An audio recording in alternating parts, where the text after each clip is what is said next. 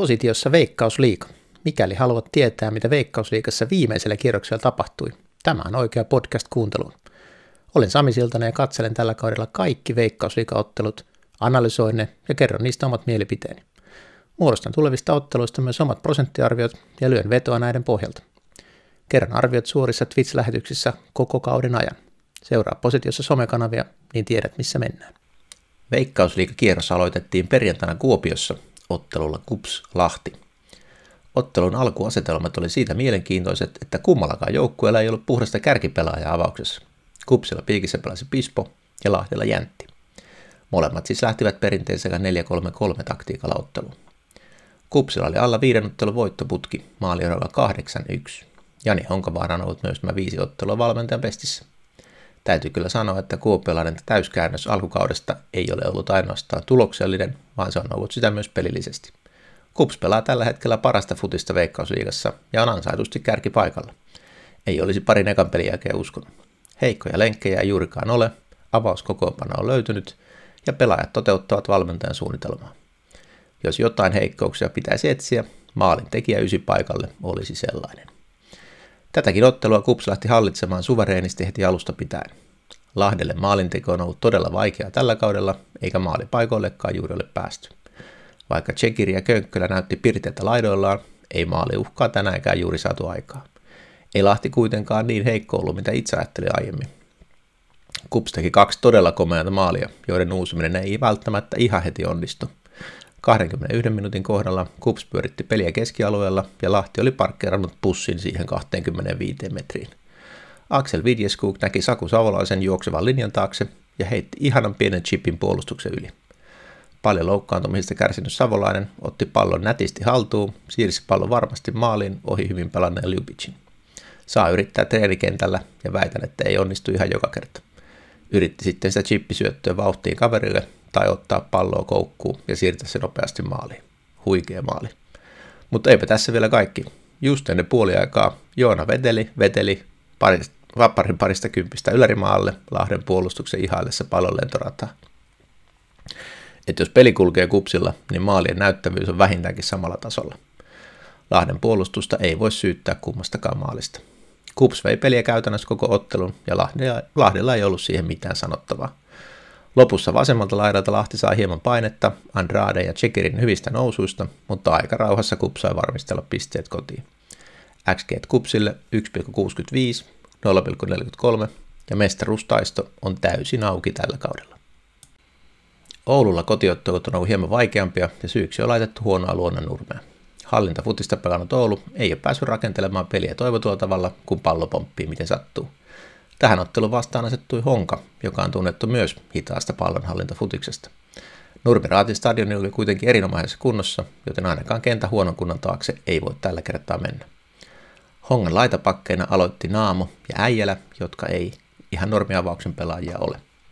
Honka otti kuitenkin aika selkeäkin pallohallinnan heti alusta lähtien ottelussa ja pyrkii etenemään hitaasti, mutta varmasti kohti vastustajan maalia. Ei siis mitään uutta sieltä. Oulu jäi kyttäilemään rauhassa vastaiskun paikkoja ja pystyi aika helpostikin pitämään Hongan pois maalipaikoilta. 12 minuutin kohdalla kovaluokan vahvistuksena Honkaan tullut Matteo Ortic antoi huonon syytä alaspäin ja Oulu pääsi iskemään vastaan. Lopulta Niklas Jokelaisen irtopallosta sijoitti rauhallisesti alanurkkaa ja Oululle 1-0. Ortic on saanut avauksen paikan keskikentältä Voutilaisen loukkaantumisen myötä, ja vaikka alkukaudesta pidi Orticia todella hyvänä tuohon keskikentän rooliin, nyt muutaman ottelun nähneenä otan vähän sanoja takaisin. Mikäli Voutilainen olisi terveenkirjossa, väitän, että Ortiz olisi penkillä. Mutta annetaan miehelle vielä aikaa näyttää. Ottelu jatkoi samanlaisena maalin jälkeen ja Oulu tuli ihan hyvin, etenkin vasemmalta puolelta liimata ja pallaksen muodossa. Dario Naamoa vietiin muutaman kerran pahasti. Mutta sitten puolen tunnin kohdalla pallas tekee pienen virheen ja Klesio pääsee etenemään laidalta ja antaa millin tarkan myyrän tappaja keskityksen keskelle ja se löytää Allegrian jalan, josta pallo tyhjää maaliin. Hongan pitkät ja hitaat hyökkäykset ei juurikaan tuota tulosta, mutta ensimmäinen kerran, kun joukkue riistää pallon, tekee nopean vastaiskun. Peli on tasan 1-1. Tauon jälkeen Glesio jatkaa hyviä esityksiä, laittaa liikkuvat taakse noin 25 metristä ja vetää huikean kaukolaukauksen ylänurkkaan. Veikkausliigassa on tehty komeita maaleja tällä kaudella, mutta tämä meni varmasti top kolmoseen, ellei jopa hienoin maali. Honka jatka samaan tyyliin, piti palloa, jatkoi hitaita hyökkäyksiä. Kun joukkue johtaa, niin tämä on erinomainen tapa pelata jalkapalloa. Oulu ei juurikaan paikkoja saanut. Krepsin virhe kuitenkin antoi Kofille mahdollisuuden tasotukseen, mutta Rudakov pelasti Hongan. Tunnin kohdalla Hongan puolustuksen koomalla meinasi jälleen koitua kohtaloksi, mutta Lukinjesin nosto meni ylärimaan. Sitten Ortiz paranteli hieman osakkeita, teki nousua, laidalla vei Selanderia, 100 sieltä oppikirjat luettu, pallo takaviistoa ja Kleessio täydentää iltansa paukuttamalla Hongan kolmannen maalin ja loppunumerot 1-3 Hongalle. Oulu oli tänäänkin jostain syystä kotona heikko. Ehkä joukkue nuori ja taso heittelee sen takia pahasti, mutta tänään ei ollut todellakaan se paras päivä. Hongalle vierasvoitto teki varmasti hyvää. Tahmeen alkukauden jälkeen maalinteko on ongelma. Tänään niitä maaleja tuli, mutta joukkue pelasi kuitenkin hyvin samanlaisen ottelun kuin tähänkin asti. Tällä kertaa se riitti voittoa. Ottelua hallittiin, mutta maalipaikkoja ei juurikaan kuitenkaan luotu, mutta yksilötaito oli kuitenkin tänään sillä tasolla, että se nosti osakkeita. Tästä kertoo myös XG-lukemat. AC Oulu 0,99, FC Honka 0,88. Kotkassa SJK oli yksi viikon tykkikohteesta, näin merogoinillisessa mielessä. Kahden kerroin Kotkassa yhtenä veikkausliikan kuumimpana joukkueena oli vain liikaa. Kotkan puolustusongelmat tulikin heti ilmi ottelun alussa, kun puolustuksen koomailleessa pallo saatiin jo tolppaa. Tämän jälkeen ottelu jatkui kuitenkin suhteellisen tasaisena. KTP suoraviivaisuus hyökkäyksissä tuotti selvästi vaikeuksia SJKlle. Etenkin Furtadolta nähtiin hyviä ratkaisuja hyökkäyspäässä ja mies parantaa ottelu ottelulta. On yksi selkeämpi avauksen pelaaja tällä hetkellä paljon muuttuvassa Kotkan miehistössä. KTP jopa hallitsi ensimmäistä jaksoa ja Mantaattis asui tolppaa hienolla vedolla 25 minuutin kohdalla. Ennen taukoa SJK saa kuitenkin painetta KTP maalilla ja Nurman onnistuu pelastaa pallo ja kertaalee maaleviivalta hyvän erikoistilanteen jälkeen. Mutta sitten tulee seuraava erikoistilanne. SJK saa vapaa potku vasemmalta laidalta ja pallon taakse asettuu vasenjalkainen Murilo ja oikeajalkainen Kaski. Kaikki varmasti odottaa Murilon vaparia, kunnes Moreno tekee juoksun 16 sisään. Kask näkee tämän ja antaa parilla askeleella täydellisen syötön Morenolle, joka on yhtäkkiä yksin läpi tilanteessa maalivahtia vastaan. Ja kyseessä on kuitenkin vapari. No pallo varmasti maaliin ja KTPn puolustus jäi tuijottelemaan toisiaan. Puolen ja haastattelussa kuultiin tämän olevan harjoiteltu kuvio, ja se toimikin loistavasti. Upea maali ja pieni nukahdus jälleen KTPn puolustukselta. Peli jatkui samanlaisena toisella jaksolla, kunnes SJK saa vastaiskun yhdellä, kahte, ö, yhdellä kahta vastaan tunnin kohdalla. KTPssä hyvin alkukauden pelannut Klinkenberg nukahtaa ja Strehn kiittää ja tekee varmasti 2-0. Lopulta ottelusta ansaitut pisteet SJKlle. Kotka tulee jatkossakin menettää näitä pisteitä näihin puolustuksen nukahteluihin. Muuten joukkue pelasi ihan ok ottelun. XG kuitenkin suhteellisen selvästi SJKlle. KTP 0,64 ja SJK 1,12. Turussa pelattiin veritaksella kauden avausottelu ja päästiin koeajamaan uusi tekonurmi ja pääty katsomo. Fasiliteetit näyttikin erinomaiselta otteluun, joka hieman yllättäen oli sarjataulukkoa katsomalla jumbomatsi. Tosin Interillä otteluita hieman vähemmän kuin muilla. Suurin kysymys ottelussa itsellä oli, pystyykö hyvänä joukkueena tunnettu Inter hallitsemaan peliä ja tekemään tulosta vai tuleeko siitä enemmänkin nyhjäystä. Petteri Forsseli oli jätetty penkille eikä mies ole yhdessäkään ottelussa juuri tuntia pidempään kentällä ollut. Löytyykö Vissin alaisuudesta miehelle sitä roolia, mistä on puhuttu, vai onko Vissin ajatus nimenomaan käyttää ne Forsellin parhaat minuutit peluttamalla hieman vähemmän? Ken tietää. Inter aloitti ottelun 4-4-2 timantilla ja pyrki pääsääntöisesti laitojen kautta maalipaikoille. IFK Maariaham keskittyi pääsääntöisesti puolustaan ja Inter ei juurikaan maalipaikoille päässyt. Reikun puolen tunnin kohdalla Matias Tamminen vei näyttävästi laidalla Jiri Nissistä ja keskitti maalille. Timi Lahti tuli käsineen väliin ja pallo pilkulle. IFK maalivahti Elmo Henrikssonia on hieman tullut arvosteltua tässä podcastissa, mutta mies nappasi nyt toisen rankkarin kiinni peräkkäisessä ottelussa. Todella arvokkaata torjuntaa joukkueelle. Näin näistä hallintaa Interiltä loppujakso, mutta eipä IFK Maarienhamina ollut juurikaan kummoisempi.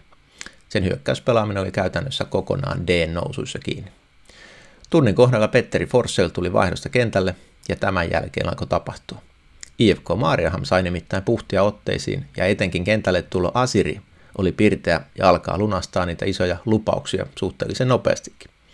70 minuutin kohdalla Aseri pelaa Dn läpi, joka sijoittaa pallon tyhjään maaliin, mutta on niukasti paitsiossa. Peli pysyy vielä 0 0 Viisi minuuttia tästä ja Aseri laukoo itse hienosti kierteisen vasurin 16 metristä, mutta osuu tolppaan. Inter oli yhtäkkiä kuin hätää kärsimässä ja 76 minuutin kohdalla pallo pomppii puolivahingossa Jamie Hopcatille 16 sisällä, joka sijoittaa pallon varmasti takanurkkaan ja vieras on 1-0. Tässä vaiheessa IFK Maariaham on lähellä kauden ensimmäistä nollapeliä ja sen suurempia puolustusvirheitä ottelussa. Mutta eipä ollut kauaa. Ottelua on pelattu 83 minuuttia ja IFK Maarianham saa heiton hyökkäysalueella, johon he nostavat peräti kahdeksan pelaajaa. Johtavat siis 1-0, vähän peliaikaa jäljellä ja kahdeksan pelaajaa ylös. No pallo tietysti menetetään, kuluu viisi sekuntia ja Inter pääsee kahdella yhtä vastaan hyökkäykseen. Hyökkäyksessä Forssell ja Smith. Forsellilla pallo pelaa Smithin läpi ja peli on tasan 1-1.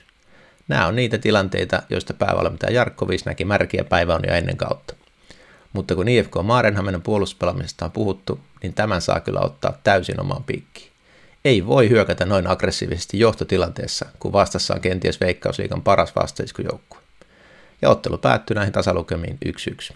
XG-ottelussa Inter 1,52, IFK Maariaham 0,91. Valkea koskella Haka kohtasi VPS. Haka on viime ottelussa ottanut käyttöön 4-2-3-1 muodon, joka toimii jo liikakapissa erinomaisesti. Kaksi topparia ja heidän edessä puolustavat keskikenttäpelaajat toimii hyvin tässä Hakan taktiikassa. Sillä saadaan myös Laine hieman ylemmässä vapaampaan rooliin.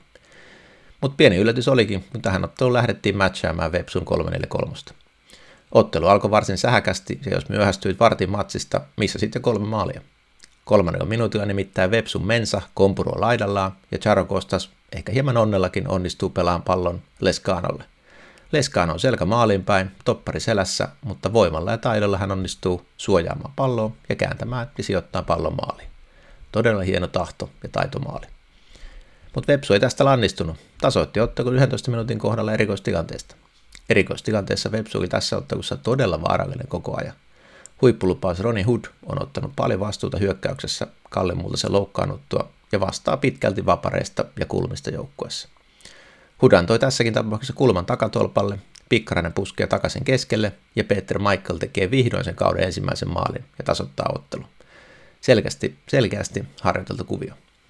Tästä ei kuitenkaan kauaa peli etene, kun Freeberi pelaa Leskaano läpi oikealta. Leskaano ei oikeastaan ole edes maalipaikassa, mutta onnistuu jollain tavalla oikean jalan ulkosyrjällä melkein nolla kulmasta iskemään pallon maaliin ja tilanne 2-1. Kaksi erinomaista yksilötuoritusta Leskaanolta ja ottelu on pelattu vasta 13 minuuttia. Vepsu saa yllättävän paljon pallonhallintaa ottelussa ja taso tuli lähellä, mutta Michael ei saanut törkättyä palloa tyhjään maaliin. VPS loikin paljon maalipaikkoja tässä ottelussa. Puolen tunnin kohdalla Fepsun puolustuksen virheestä Leskaanolle puolestaan tulee paikka laittaa hattu täyteen, mutta eipä tällä kertaa onnistunut. Siitä muutama minuutti myöhemmin jälleen Vaparin jälkitilanteesta Samu Alanko pääsee törkkäämään karat sisään ja ottelu on tasan 2-2. Lopulta tasainen ensimmäinen jakso ja viihdearvokin ottelussa oli kohillaan. Vepsun erikoistilanteet oli todella vaarallisia koko ottelun. Hood ja Roberto Savio oli pääarkkitehteinä jaellessa palloja. Toisella jaksolla Hakala Hakan maalissa pelastaa Fallo in Daien sekä Hakan. Engström ohittaa Diaien laidalla, antaa pallon takaviistoon ja Basiko pääsee vetämään todella vapaasti kohti maalia, mutta Hakala saa hienosti torjuttua. Todellinen huippupaikka ja huipputorjunta.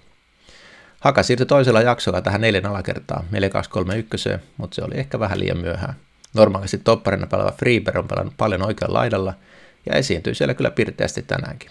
Pystyy edistämään paljon hyökkäyksiä hyvillä pystysyötöillä, joko laitaa pitkin tai keskellä. Mutta vielä 10 minuuttia loppua nähtiin läheltä piti tilanne. Pallo tulee hakan boksiin ja Henri Malon daama pistää silmät kiinni ja koittaa päällä purkaa tilannetta. Pallo keskelle päätä. Malon daama ei tiedä mihin pallo menee. Se pomppii kohti hakan maalia. Hakan onneksi pallo tipahtaa ylärimasta maaleviivalle ja puolustus hoitaa tilanteen. Toinen jakso oli huomattavasti rauhallisempi kuin ensimmäinen ja lopputulos 2-2. Vepsu oli vahva ja suoraviivainen peli tuotti tulosta. Nuorekan kielenkäytöstä päätellen ottelun lopussa tasuriin ei oltu tyytyväisiä ja XG-luvut hieman komppaa tätä. Haka 1,08, VPS 3,55. Tampereella kohtasi Ilves ja HJK ja molemmilla oli poissaoloja, tärkeitä poissaoloja. Ilvekseltä puuttui tärkein pelaaja Pennanen ja HJKlta Radulovic, Hetema ja Keskinen oli penkillä ja Lingman ei kokoonpanossa. HJK otti käyttöön viime kaudella eurokentiltä tutun taktiikan, kolme topparia, wingbackit, keskustassa kaksi puolustavaa keskikenttäpelaajaa ja kolme yläoksen pelaajaa, jotka koitti sitten niitä maaleja saada aikaiseksi, jota kuinkin 3-4-1-2. Puolustussuunta ja vastaiskuihin taktiikka on erinomainen, mutta tässä ottelussa se kyllä hieman yllätti. Tällä saatiin kuitenkin Tuomas Ollilla pelaamaan huomattavasti ylempänä, ja hienoa oli nähdä myös Miska ylitolva toisella laidalla avauksessa. Ilves lähti otteluun tiivillä 4-4-2 paketilla, joka vastaiskuissa muotoutui muotoon 4-2-4. Lauri Alamyllymäki löysi itsensä vasemmalta laidalta. Ensimmäisellä jaksolla HJK piti palloa odotetusti, mutta Ilveksen paketti pysyi hyvin kasassa ja Ilves näytti jopa vaarallisemmalta kuin HJK. HJK hyökkäykset oli hitaita, eikä ne oikein edenneet. Yleisesti ottelu oli aika tylsä ensimmäisellä jaksolla ja hyvin vähän maalipaikkoja. HJK ja Koskela ehkä luotti tässä enemmän puolustuksen pitävyyteen ja yksilötaitoa yläkerrassa. Mutta toiselle jaksolle Koskela toi vaihdosti sisään Radulovitsi ja Hetemain ja odotuksissa oli Temmon, kasv- äh, Temmon kasvu ja suunnan muutos. Mutta heti toisen jakson alkuun Ala Myllymäki keskittää vasemmalta ja Ngor pääsee laukomaan vapaasti pallon. Ilves johtaa 1-0. HJK pakka oli tässä hieman sekaisin ja olivat useammaskin kaksinkamppailussa jäljessä, joka edes automaaliin. Tuomas Ollila tähtihetki ottelussa koitti seuraavaksi. HJK vasemmalle laidalle oli eksynyt isokokoinen lokki, joka rauhassa mutusteli kentällä jotain ranskalaisen palasta tai vastaavaa. Sitä ei kiinnostanut siirtyminen pois vihreältä ratinan nurmelta. Tuomas Ollila kuitenkin paimensi Lokin Tartanille ja sai hienot aplodit yleisöltä. 52 minuuttia oli pelattu ja Miro Tenho kaataa Haaralan boksissa. Haarala edesauttoi kaatumista isosti, mutta pallo vietiin kuitenkin pilkulle. Alamyllymäki pallon taakse ja sijoittaa sen maalin ohi. Varrelta tarkastettuna rankkari, rankkari olisi toki vedetty uudestaan, sillä HJK maalivahti Iljev oli metrin maaliviivasta, kun pallo lähti liikkeelle. Toki voi olla, että rankkari olisi tullut lainkaan, jos vaara olisi ollut käytössä. 54 minuuttia ja HJK ottaa kentälle Paanasen ja Keskisen. Nyt on huomattavasti hyökkäävämpi rosteri kentällä kuin ottelualussa. Maaleja sopii odottaa HJKlle tai vaihtoehtoisesti Ilvekselle vastaiskusta. HJK tässä vaiheessa vaihtoi myös 4-3-3 taktiikkaan. Keskikentän ollessa Paananen, Tanaka, Hetemai. Ilves näytti kuitenkin edelleen vaarallisemmalta kuin HJK. Pystyi pitämään palloa ja pelasi suoraviivaisesti maalia kohti ja haki sitä toista maalia. Mutta 70 minuutin kohdalla HJK otti sitten hallintaa enemmän. 75 minuutin kohdalla Radulovit pääsee pariinkin kertaa yrittämään ja siitä tulikin ensimmäinen loistava paikka klubille ottelussa. Ilves tätä myötä siirtyi sitten pelaamaan jo viiden linjaa ja lähti enemmän puolustamaan tämän viimeisen vartin viimeisen 10 minuuttia. Sitten pelataan ottelu yliaikaa 94 minuuttia ja Radulovic pääsee tuikkaamaan ruuhkatilanteesta pallon maaliin. En välttämättä sanoisi, että oli ansaitu tasoitus ja hieman käy kyllä Ilvestä säälis, sääliksi. Pelas loistava ottelu. Ja oli mielestäni tässä hieman niskan päällä ja olisi ansainnut enemmän kuin pisteen. Mutta mielenkiintoinen tilanne oli vielä luvassa. Ottelussa annettiin nimittäin 5 minuuttia lisäaikaa, ja kun ottelu oli pelattu 94-45 tarkasti kellon mukaan, Ilveksen Aspekreen oli pääsemässä hyvin etenemään, etenemään puolenkentän jälkeen, mutta häntä rikottiin vaparin muodossa, ja Keskinen sai tästä myös varoituksen. Tähän meni hieman aikaa, Ilves asettui antaa vaparia, mutta tuomari puhalsi ottelun päättyneeksi eikä vaparia ehditty koskaan antaa. Tästä Ilveksen valmentaja Toni Kallio hermostui todenteolla ja lähetykseen kuului Kallio ja päätuomarin keskustelu. Päätuomari kertoi Ilveksen pelanneen niin paljon aikaa lisäajalla, että oli oikeutettua päättää peli, kun tasa viisi minuuttia oli pelattu. Tästähän ei mikään sääntö kiellä, jos tuomari haluaa, että peli päättyy, niin peli päättyy. Oliko tämä sitten oikein vai ei, niin en osaa sanoa. HJK pääsi ottelussa 20 minuuttia odotetunlaista hyvää futista. Pelaajat sanoivat, että ensimmäistä kertaa pelattiin luonnon nurmella ja vaikka sitä ei selitykset kerrottu, niin se kuitenkin mainittiin parissakin eri HJK-haastattelussa. Harjoitukset ennen matsia vedettiin kuuleman mukaan Boltilla. Olisiko ollut fiksua käydä treenaamassa luonnon nurmella kuitenkin, kun tiedettiin, että siellä pelataan. XG-ottelussa Ilves 0,91, HJK 1,16.